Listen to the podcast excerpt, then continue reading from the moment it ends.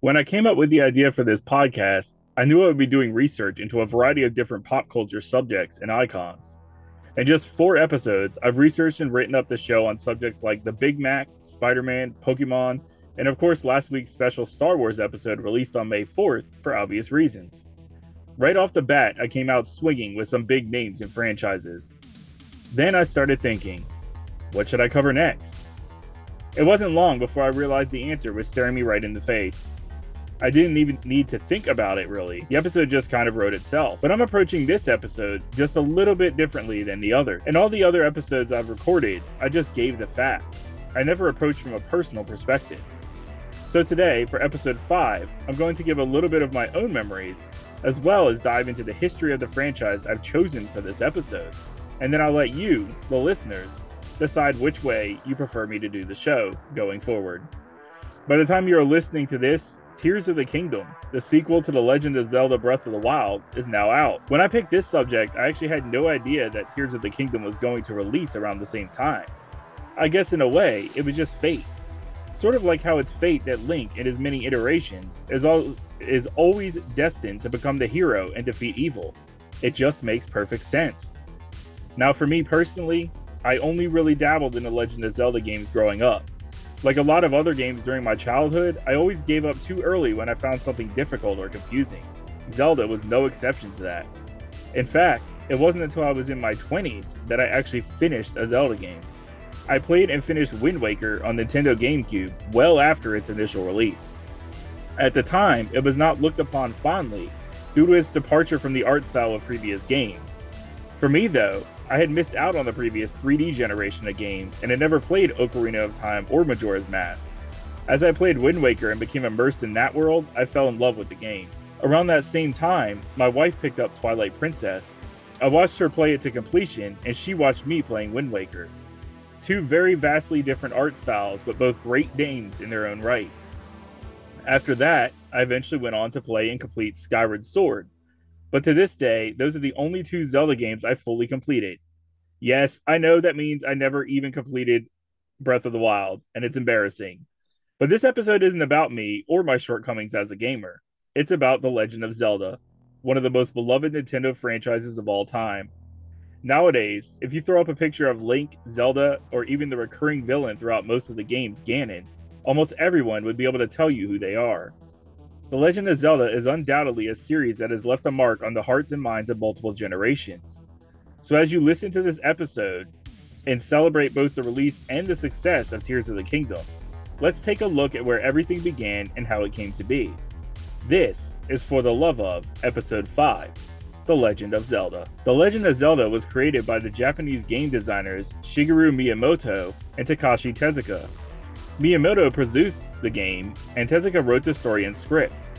The programming was mostly done by Toshihiko Nakago of Nintendo's partner SRD. Keiji Terui, a screenwriter known for his work on the anime shows Dr. Slump and Dragon Ball, wrote the backstory for the game that would be included in the manual. He drew his inspiration from medieval conflicts in Europe.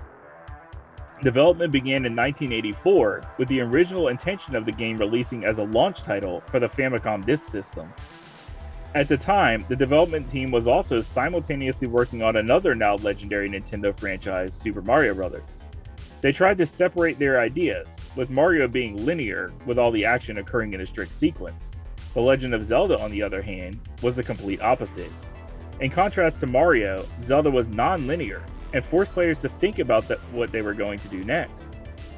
According to Miyamoto, the non-linear approach caused those in Japan to become confused. They had trouble navigating the multi-layered dungeons, and in pre-development, players also started with the sword already in their inventory. Instead of just simplifying the matter for players, Miyamoto went in a different direction. He forced the player to listen to the old man who gave them their sword, and encouraged interaction with other players to share their ideas with each other to find various hidden secrets. At the time, this was a brand new form of gaming communication. With The Legend of Zelda, Miyamoto also wanted to flesh out the idea of a game world even further, giving players a, quote, miniature garden that they can put inside their drawer.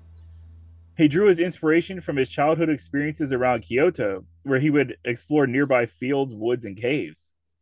Miyamoto also tried through the Zelda games to provide players with the same limitless wonder he had felt through exploration. Miyamoto is actually quoted as saying, When I was a child, I went hiking and found a lake. It was quite a surprise for me to stumble upon it. When I traveled around the country without a map, trying to find my way, stumbling on amazing things as I went, I realized how it felt to go on an adventure like this. In the labyrinthian dungeons, he called on his memories of getting lost among the maze of sliding doors in his family's home in Sonobe. On the other side of things, the story writing by Tezuka was a fairy tale adventure inspired by fantasy books akin to The Lord of the Rings by J.R.R. Tolkien. The main character was named Link to connect players inserted into the world with their interactive role, kind of like working from a blank slate. Link was designed by Miyamoto as a coming of age motif to identify with, journeying as an ordinary boy strengthened by trials to triumph over great challenges and rise to meet evil. The name of Princess Zelda actually came from Zelda Fitzgerald, the wife of the famous novelist F. Scott Fitzgerald.